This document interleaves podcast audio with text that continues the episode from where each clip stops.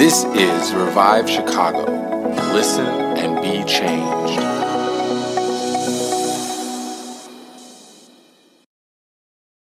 Today, my message is going to be from John chapter 13. And we're going to start out in verse 1 and kind of tell, tell a story that most people are familiar with, even if you don't have a religious background. You've heard this story, you've heard about Jesus washing the disciples' feet. We're going to dig into it a little bit and then see where God takes us. So, John chapter 13, verse 1, and it says this It was just before the Passover feast. Jesus knew that the time had come for him to leave this world and go to the Father. Having loved his own who were in the world, he now showed them the full extent of his love. The evening meal was being served, and the devil had already prompted Judas Iscariot, son of Simon, to betray Jesus. Jesus knew that the Father had put all things under his power, and that he had come from the Father and was returning to the Father. So he got up from the meal, took off his outer clothing, and wrapped a towel around his waist. After that, he poured water into a basin and began to wash his disciples' feet, drying them with the towel that was wrapped around him. This passage is super interesting, and I want to point out a couple things just as we're going in because washing feet, even today, would be an awkward thing. Right? Like if I if I all of a sudden went around back here and pulled out a water basin and I started calling some names and said, I'm going to wash your feet. Like, I'm not sure if it would be more embarrassing for, it'd probably be more embarrassing for you than for me. You're like, are my toenails clean? Did I clip them recently? Like, do they smell? Like, everybody, people would be really worried. Even today. And in their day, they're walking around on dusty streets with, you know, camel dung and whatever else is out in the streets. And everywhere they walk, like your feet are getting dusty and dirty, and then you're traipsing it into homes. And so the homes of the wealthy, part of the ritual, part of the process was when you had guests over, you had a servant set like their job was to wash the feet of the people coming in. That was their job. And as you can imagine, it's not anybody's favorite job. This isn't this isn't the high level, this isn't the top servant that you have managing your household and trusting with all of your finances. This is this is the lowliest of the low servant that you entrust with this duty typically. Right? They got they got the small they got the shortest straw. And what I noticed about this is even in their like in their day would have been especially gross to wash someone's feet for being honest. And then you read how it describes like john's leading us up to this moment where jesus wraps a towel around his waist and is actively washing their feet. And you can see like it says that jesus took off his outer cloak. Imagine it the the closest thing in our day would be like uh, a guy with a sports jacket on or a suit taking off his jacket right? And then and setting it aside so that he doesn't get it all dirty with the water. Like this is what Jesus is doing in taking off this outer cloak is well, he actually had a cloak that designated him as a teacher amongst the crowd. Like people would have recognized the cloak and known his sort of social status. It was a nice cloak. If you think about at Jesus' death, the Roman soldiers cast lots to try to, like, they all wanted his cloak. Roman soldiers wanted his cloak. It would so this was a nice piece of clothing. Again, similar to a, a really high-end suit that somebody some guy would wear today. That if for some reason doesn't fit me anymore and you want my suit, like yeah, I, w- I want that one, and you're gonna all like place bets to try to get it, type thing. And that's what that's the cloak that Jesus is taking off. So he's taking off an outer cloak, wrapping a towel around his waist. But John is giving us a long lead in. He wants us to know that Judas is there. And I'm trying to imagine what's going through Jesus' head in this moment, especially knowing his betrayer is there. And he's going to wash his betrayer's feet, and then his betrayer is going to leave and go and do the act of betraying. Like Jesus knows the actual, like God has now revealed to him the timeline of this. So Jesus is celebrating his final Passover meal with his disciples. And he knows that one of them is going to betray him.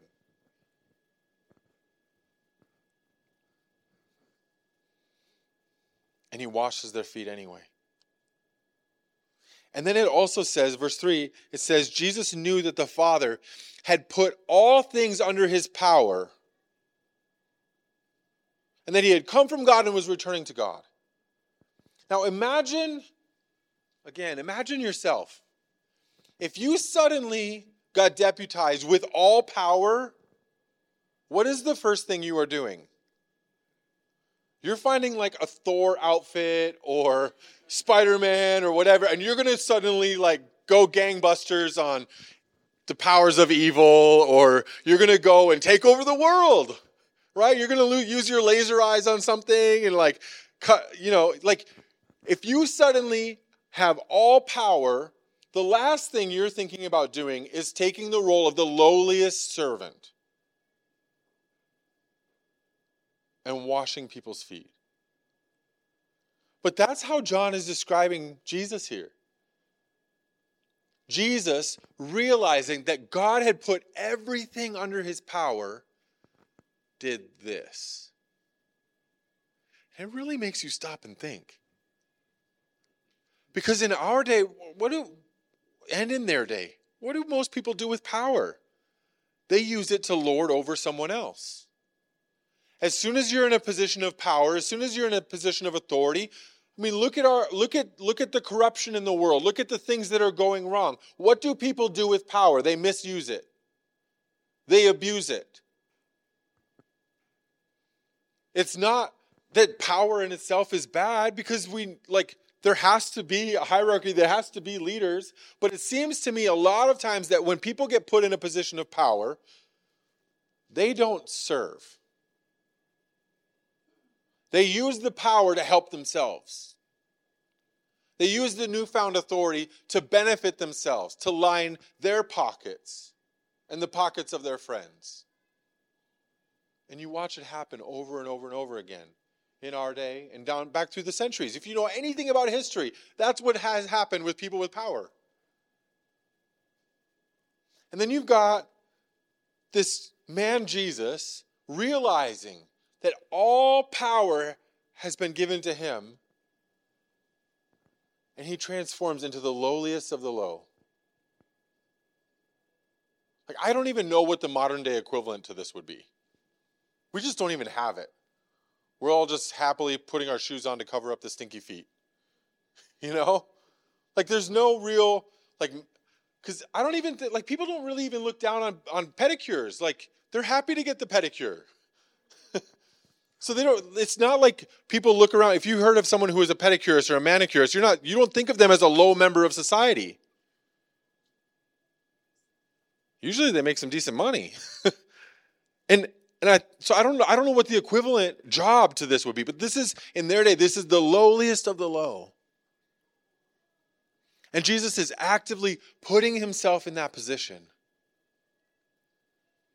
And as you can imagine, some of the disciples have a problem with it. And we're going to read on. So after Jesus, verse 5, after that, Jesus poured water into a basin and began to wash his disciples' feet, drying them with the towel that was wrapped around him. He came to Simon Peter, who said to him, Lord, are you going to wash my feet? And Jesus replied, You do not realize now what I am doing, but later you will understand. No, Peter said, you will never wash my feet. And Jesus answered, Unless I wash you, you have no part in me. Then, Lord, Simon Peter said, Not just my feet, but my hands and my head as well. Like, just wash everything, like, clean me. Like, why just my feet? And Jesus answered, A person who has had a bath only needs to wash his feet. His whole body is clean, and you are clean, though not every one of you. For he knew who was going to betray him, and that was why he said not everyone was clean. So even in this process, Like he's washing Judas' feet, but he knows Judas needs a lot more than just his feet washed. Something's unclean in his heart. And when he had finished washing their feet, he put the outer clothes back on and returned to his place. And he said, Do you understand what I have done for you?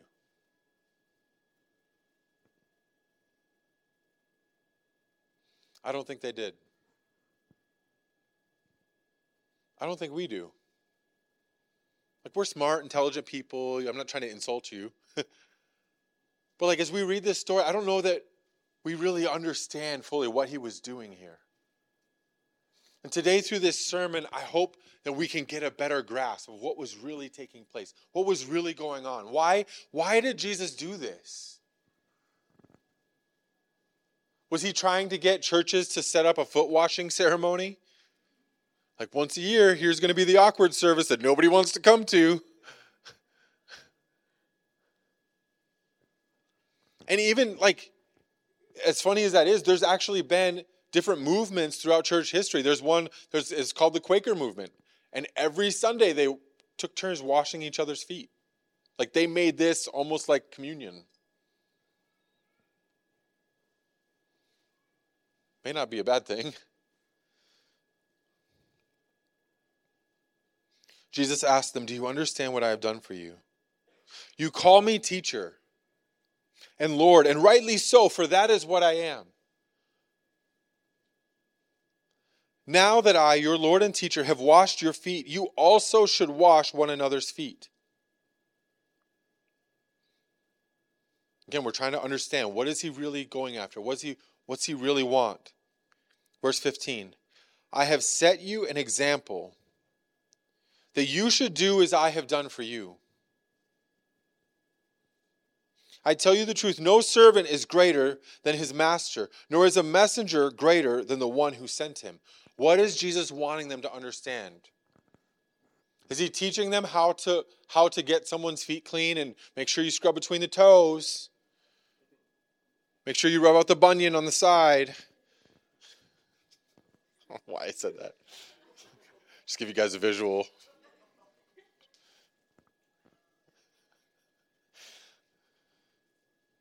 What's he doing?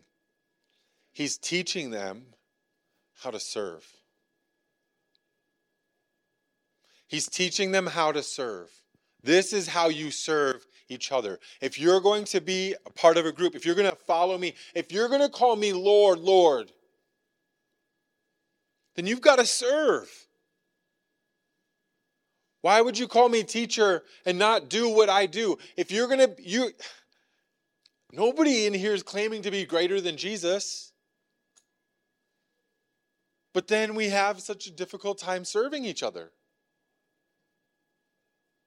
Laying down our life for someone else, helping someone else, encouraging someone else, taking care of someone else. We're, we're, what, what goes through our head? Like, just wash your own feet. Like, don't you have a shower at home? You know, we want, we want other people to just take care of themselves. You take care of yourself, I'll take care of myself. But that's not servanthood.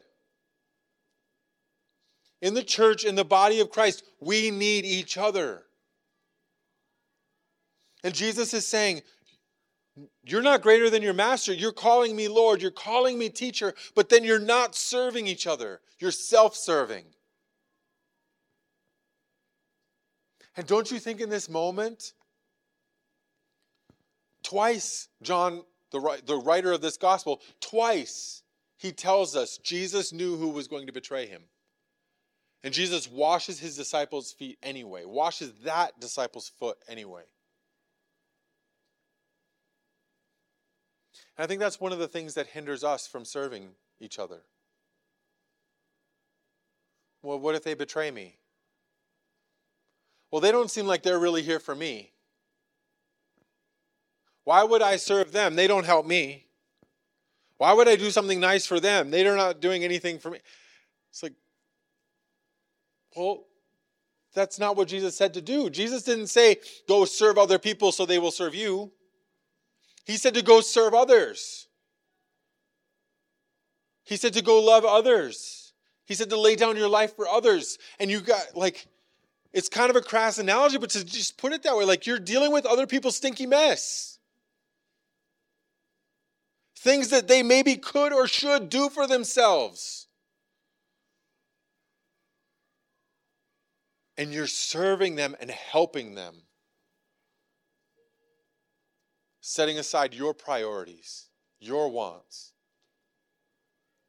Knowing full well that they could in the future betray you. They could in the future never do anything for you again. And this is where it gets hard. Because, so, like, some of you in this room, like, well, oh, well, every one of you in this room has probably served somebody else at some point. But I also would be willing to bet that that voice has gone through your head. When is, when's my turn? When's my turn to be served? When do I get the feedback? When do I get the love? When does somebody else look out for me? When's someone going to wash my feet, so to speak? And you felt, you've probably felt through the years at different times and different seasons, you felt like you're the one serving, you're the one giving, you're the one doing, you're the one, you're the one, you're the one. And you get tired of it. But Jesus said, no servant is greater than his master. that calls into question why were we really doing it? Were we really serving or were we doing it to get? Did we create some kind of social obligation? Like, I got you a gift, so you got to get me a gift. I did something nice for you, so you got to do something nice for me. That's not serving. Serving is doing something when the other person can't do it for themselves can't do it back.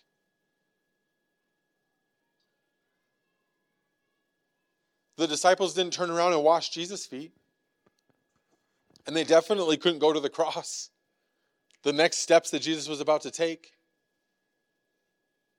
And Jesus set aside the fact, knowing that someone was going to betray him, and he served them anyway. That's convicting, guys.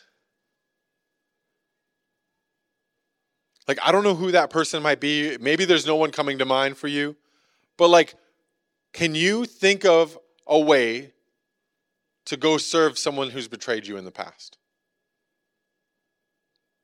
Like, think of a moment in your past where someone has betrayed you, someone has let you down. Could you do it? Could you go serve them? That'd be tough. But that's what Jesus is doing. That's the example he's setting. And he's asking them. He's like, he's like, I'm gonna model it, I'm gonna show you how to do it, and then I'm gonna ask you, do you understand what I just did? And I'm a dad of three little girls. I bring them up in my sermons from time to time six years old, four years old, two years old. And there's certain things that I can show them and model for them over and over and over again, and they just don't seem to get it. Like I've shown you, I've shown you that five times now. And it's like in one ear out the other. You watched it with your own eyes. So I find myself asking that question Do you understand what I just did for you? Do you understand? Sometimes I think Jesus had to get that way with his disciples. Sometimes Jesus has to get that way with us. Like he's going to model it, he's going to show us how to do it, and then he's going to ask us, Do you understand what I just did for you? And we probably don't. But then he says, Later, you will understand. And so, even as you're listening to me and I'm bringing forth this message to our church, maybe you don't fully understand in the moment what that serving looks like, what that service might look like in the face of betrayal.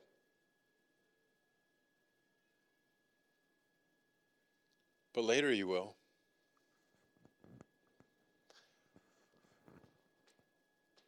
Because it's not even prophetic to say at some point in the future you're going to get betrayed again.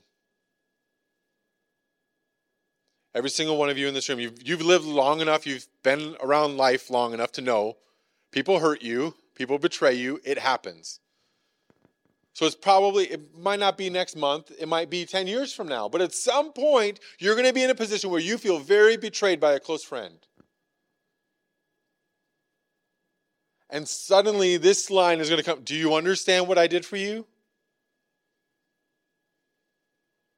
And Jesus served Judas anyway. That's crazy talk. That's not how we think. That's not human nature. When you get betrayed, you want to go hurt them. You want to make them feel bad. You want them to know how badly they betrayed you. You want to set things right. And Jesus here doesn't set things right, he serves. He serves. And he's not serving to get, there's nothing they can get him. He's the Son of God, he's kind of hard to buy for.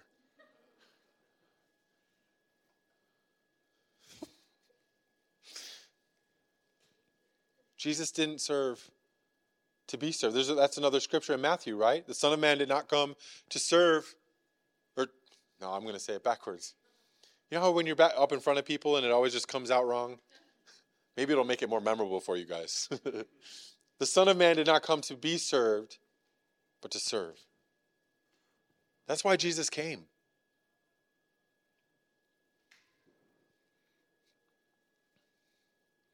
And he's asking us today do you understand what I've done? And there's probably dozens and dozens of things in our lives that Jesus has done for us that we didn't fully understand. Things behind the scenes that he's worked on your behalf, set you up for success, set you up for a future and a hope. And we didn't even understand. We missed it. We missed the fact that he's, he's serving us still. Scripture says elsewhere that he stands at the right hand of the Father, interceding on our behalf. He's serving you still, he's praying for you still. He hasn't stopped, even when you've betrayed him. Because we've all been there too. You've, you've betrayed him. I've betrayed him more than I'd care to admit. And Jesus still serves me. He still loves me. He still takes care of me, especially when I don't deserve it. And we like to point our finger to the Judas and be like, that guy did not deserve to have his feet washed. But then again, we've all kind of been the Judas. We've all betrayed him. We've all let him down. And he washed your feet anyway. He paid the price for you anyway. He laid down his life at the cross for you anyway knowing what you were going to do, knowing how you were going to mess up. He laid his life down. And we tend to look at the other person. We tend to look at the people. We, we're so self centered. We look at the people in our lives that have betrayed us and we point the finger at them. Not realizing we're kind of the Judas. We've let him down. We've betrayed him. And Jesus died for us anyway. He served us anyway. He didn't misuse or abuse his power. That's the real Christianity. It's getting into a position of power and not misusing it, not abusing it.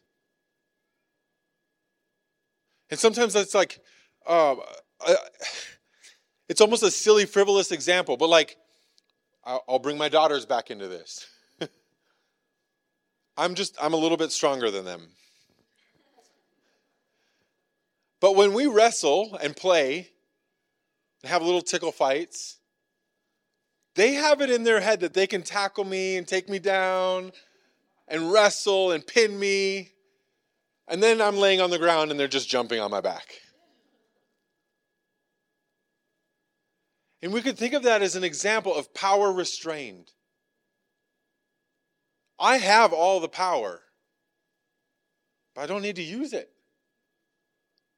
I set my power aside, so to speak, to play with them and enjoy time with them and have fun with them. power doesn't always have to create this domination, power doesn't always have to exert itself. That's pretty awesome. Knowing who you are, you don't have to dominate everything. You don't have to dominate every person you're around. You don't have to get in and get your way. That's not servanthood. That's not the way Jesus modeled for us. Jesus modeled lay yourself down, lay your life down.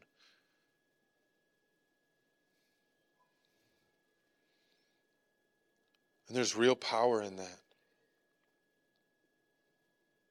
In verse 17, it says this Now that you know these things, you will be blessed if you do them. Now that you know these things, you will be blessed if you do them.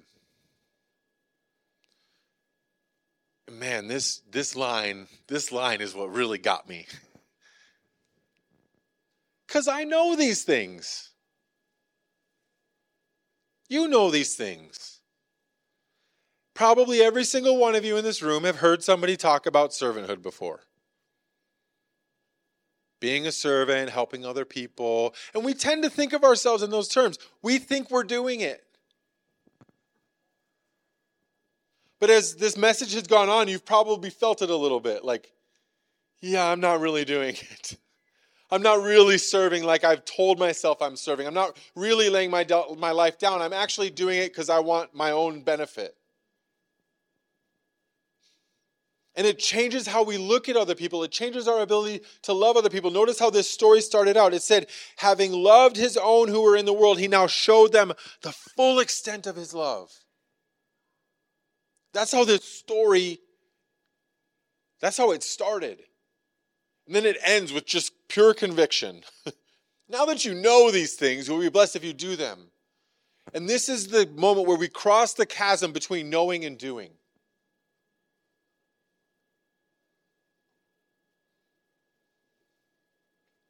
Because everybody knows.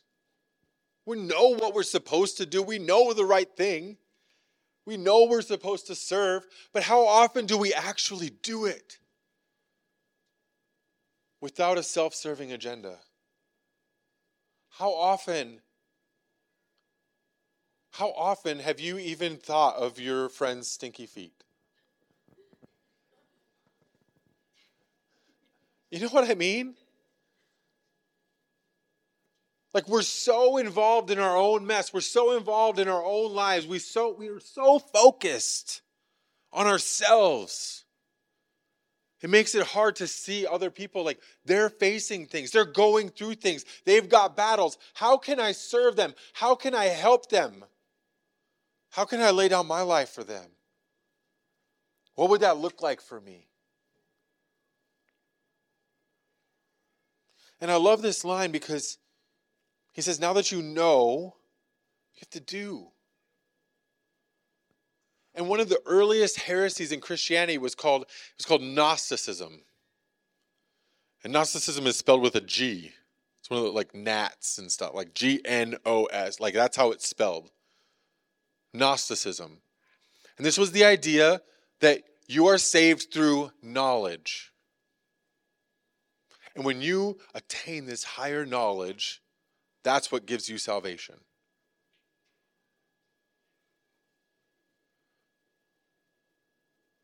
And it was a heresy in the church, and it took off like wildfire. Because we all kind of, human, human nature, we're attracted to knowledge, we're attracted to knowing things. We, we even have phrases like when somebody tells you something they're excited about, something new that they learned, and what, do you, what is your response? Oh, I know. Someone shares with you a news story, and what do you say? Like, oh, yeah, I heard about that. And sometimes it's just a turn of phrase that we say, right? But sometimes it kind of gives this like vibe like, oh yeah, I already knew. Don't even bother telling me. You know what I mean? Like we have these ways, we're, we're, we're, so seeking knowledge. People are addicted to their phones and reading news and reading the latest facts, reading the latest political whatever. And we get so pulled in to knowing things. But knowing things doesn't change you, it doesn't transform you, and it can't save you. And there's even, like, it's crept into the church. Like, people will come up and ask you, like, do you know Jesus? But the way we hear it is, do you know about Jesus? And how what's the typical response? Like, yeah, I know about Jesus. But how many people know Jesus, not know about him? We could go to probably 90% of Americans and they've they've heard the story of Jesus. They know that he died on a cross and rose again. If we did a pop quiz, they know those little facts. But do they know Jesus? Well, that's the that's the part where we crossed into this isn't just a knowledge thing anymore. This is a relationship relationship thing. This is a connection thing. Gnosticism isn't going to save you. Having some kind of higher knowledge, special knowledge, you knowing that you're supposed to serve other people isn't going to help you, and it's definitely not going to help them. You can sit here today and listen to my sermon and walk out somewhat enlightened, but if you don't go do it, there's no blessing. You might as well have not heard my message. And this is where the rubber meets the road. Where you hear a message like this and you hear about serving other people, but then we walk out the doors and forget that other people exist. And we get so zoned in on ourselves and our needs and what we got to go do, and we've got an agenda for the day. We got to go do this and go do that. That we just we miss the fact that other humans exist.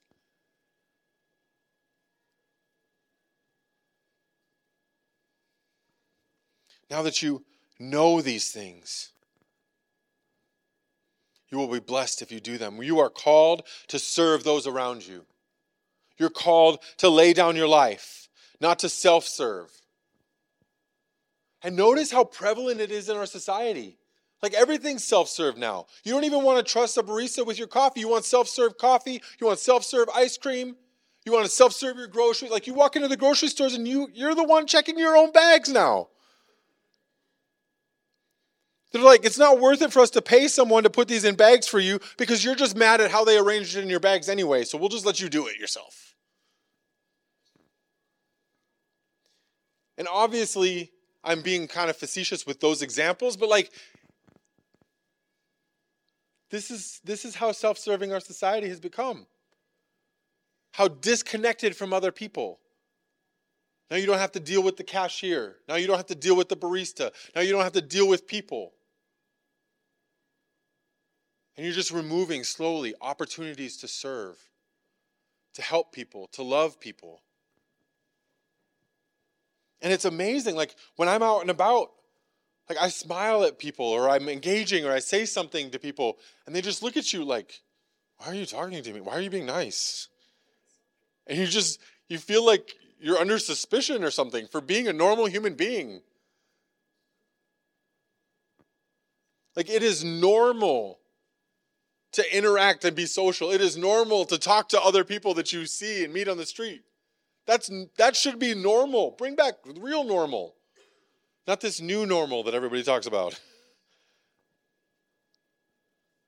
How God, how God made us to be and the way Jesus encourages us to be. Don't, don't get a position of power and then lord it over other people.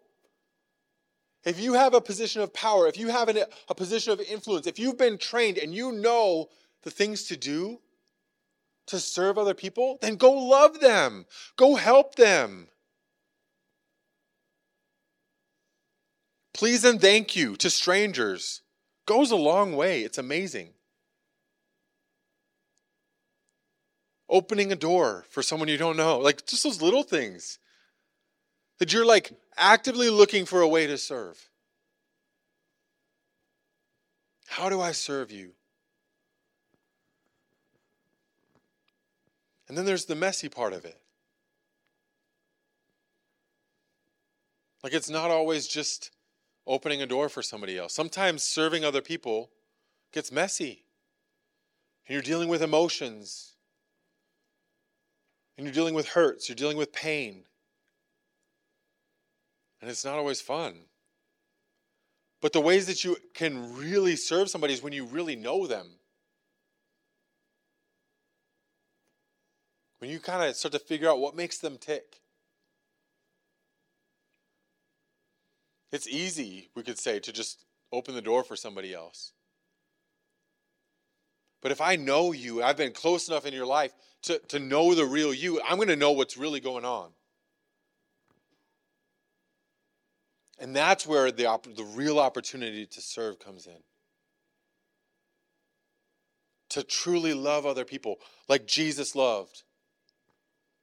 That's what we're called to do, church. That's what we're called to do. That's who we're called to be.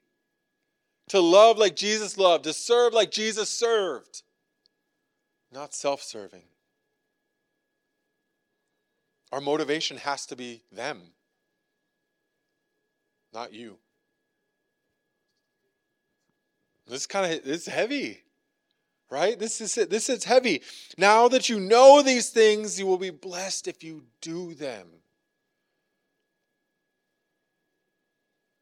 And I can't force you. I'm actively trying to persuade you right now. But I can't force you. You have to make the decision. I'm going to serve. I'm going to look for ways to serve. I'm going to change my focus from myself to other people. I'm going to I'm going to flip it. I'm going to switch it. I'm not going to be so self-focused. I've got to look at other people. I've got to see what's really going on in their lives. I've got to look in their eyes and maybe see the hurt, the pain, ask what they're going through.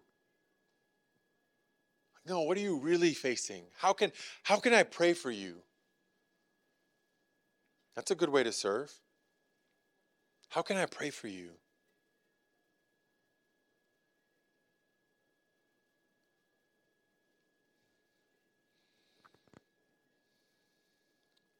Jesus asked the question in Luke 6:46. He said, "How can you call me Lord, Lord, and not do what I say?"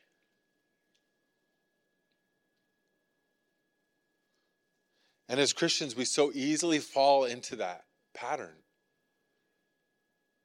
We know Jesus is our Lord, but then we don't do what he says.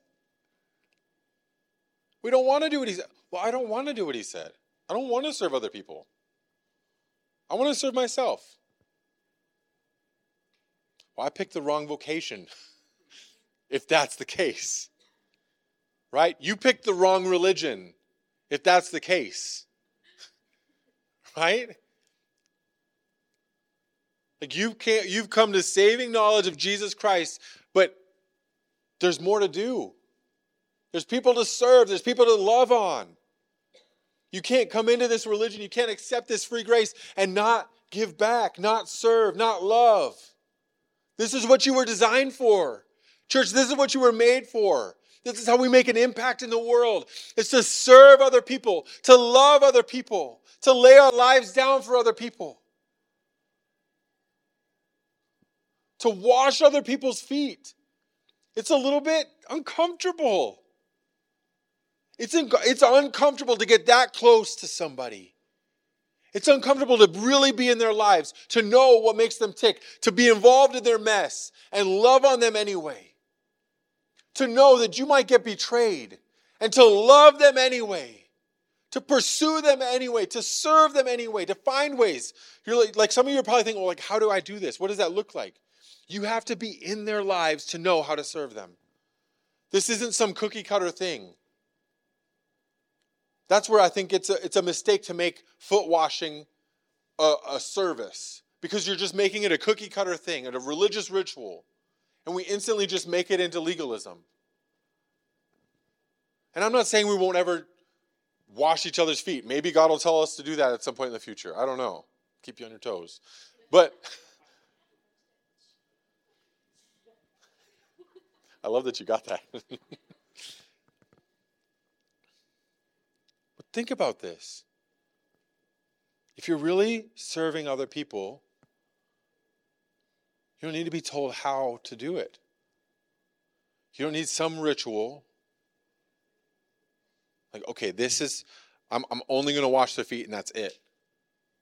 Well, washing other people's feet in our day isn't really doing them a favor. It's just not. It's not the same thing. So, what's the crossover in our culture? You have to find it. You have to get close enough to somebody to know what makes them tick. You have to get close enough to somebody and trust somebody enough to know they might still betray you. You're taking on the chance or risk of pain in order to be vulnerable. That's uncomfortable.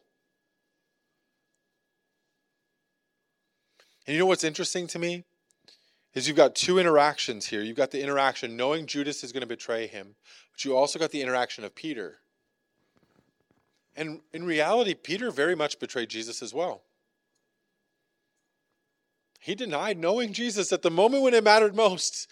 And Jesus is facing his death. And you can't tell me Jesus didn't feel betrayed by what Peter did as well as what Judas did.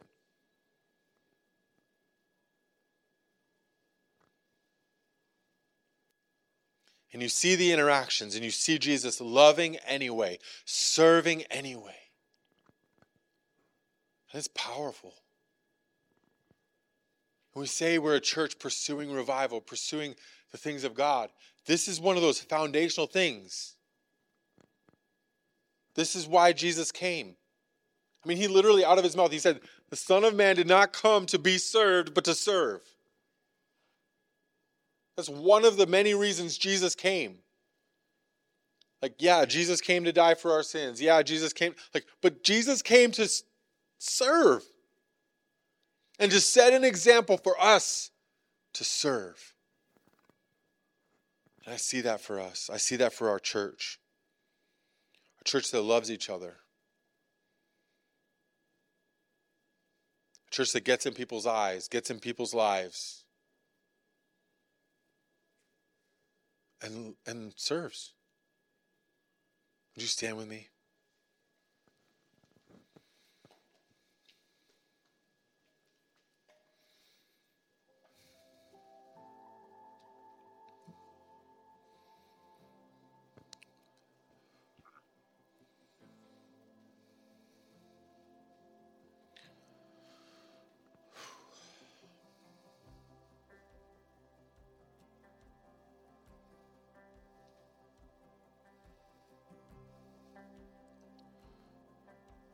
God, make us servants. Show, it, show us what it looks like in our context. Show this group of people right here what it looks like to really serve with no ulterior motive. Show us what it looks like to see other people, to really see them, to love them.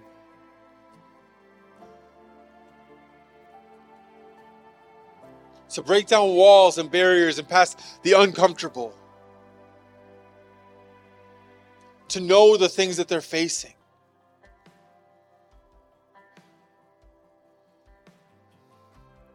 To let it cost us.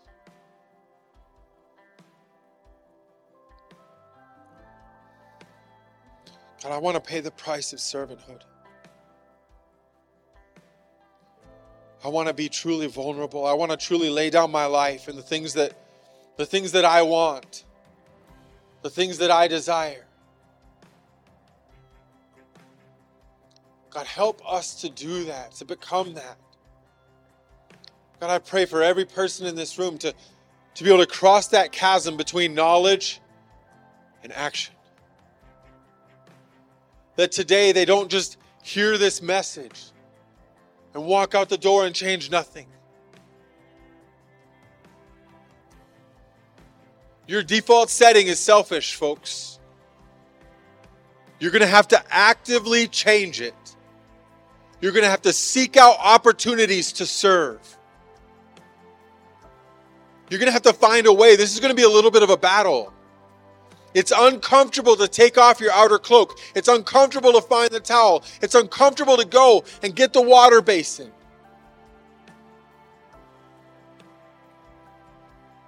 God's called you to it.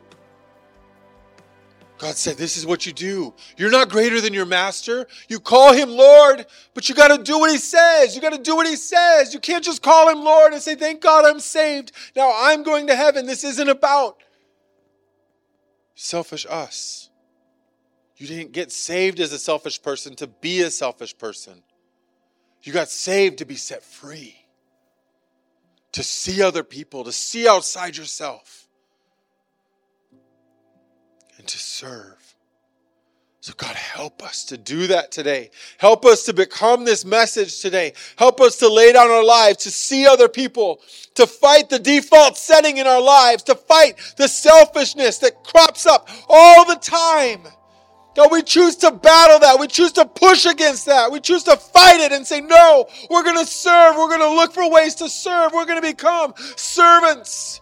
We're going to use all of our power to help other people, to lift them up.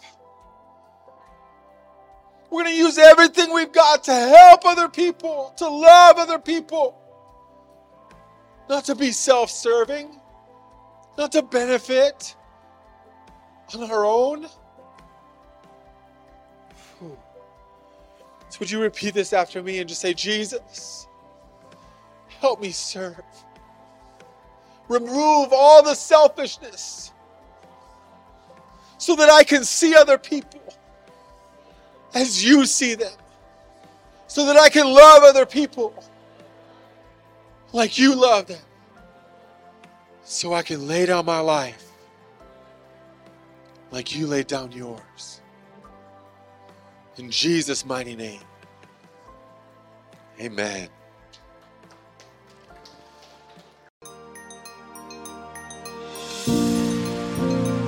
Thank you for listening today. Now it's time to put your faith into action by applying this word to your life. If you'd like help taking your next steps with Jesus, contact us at revivechicago.church.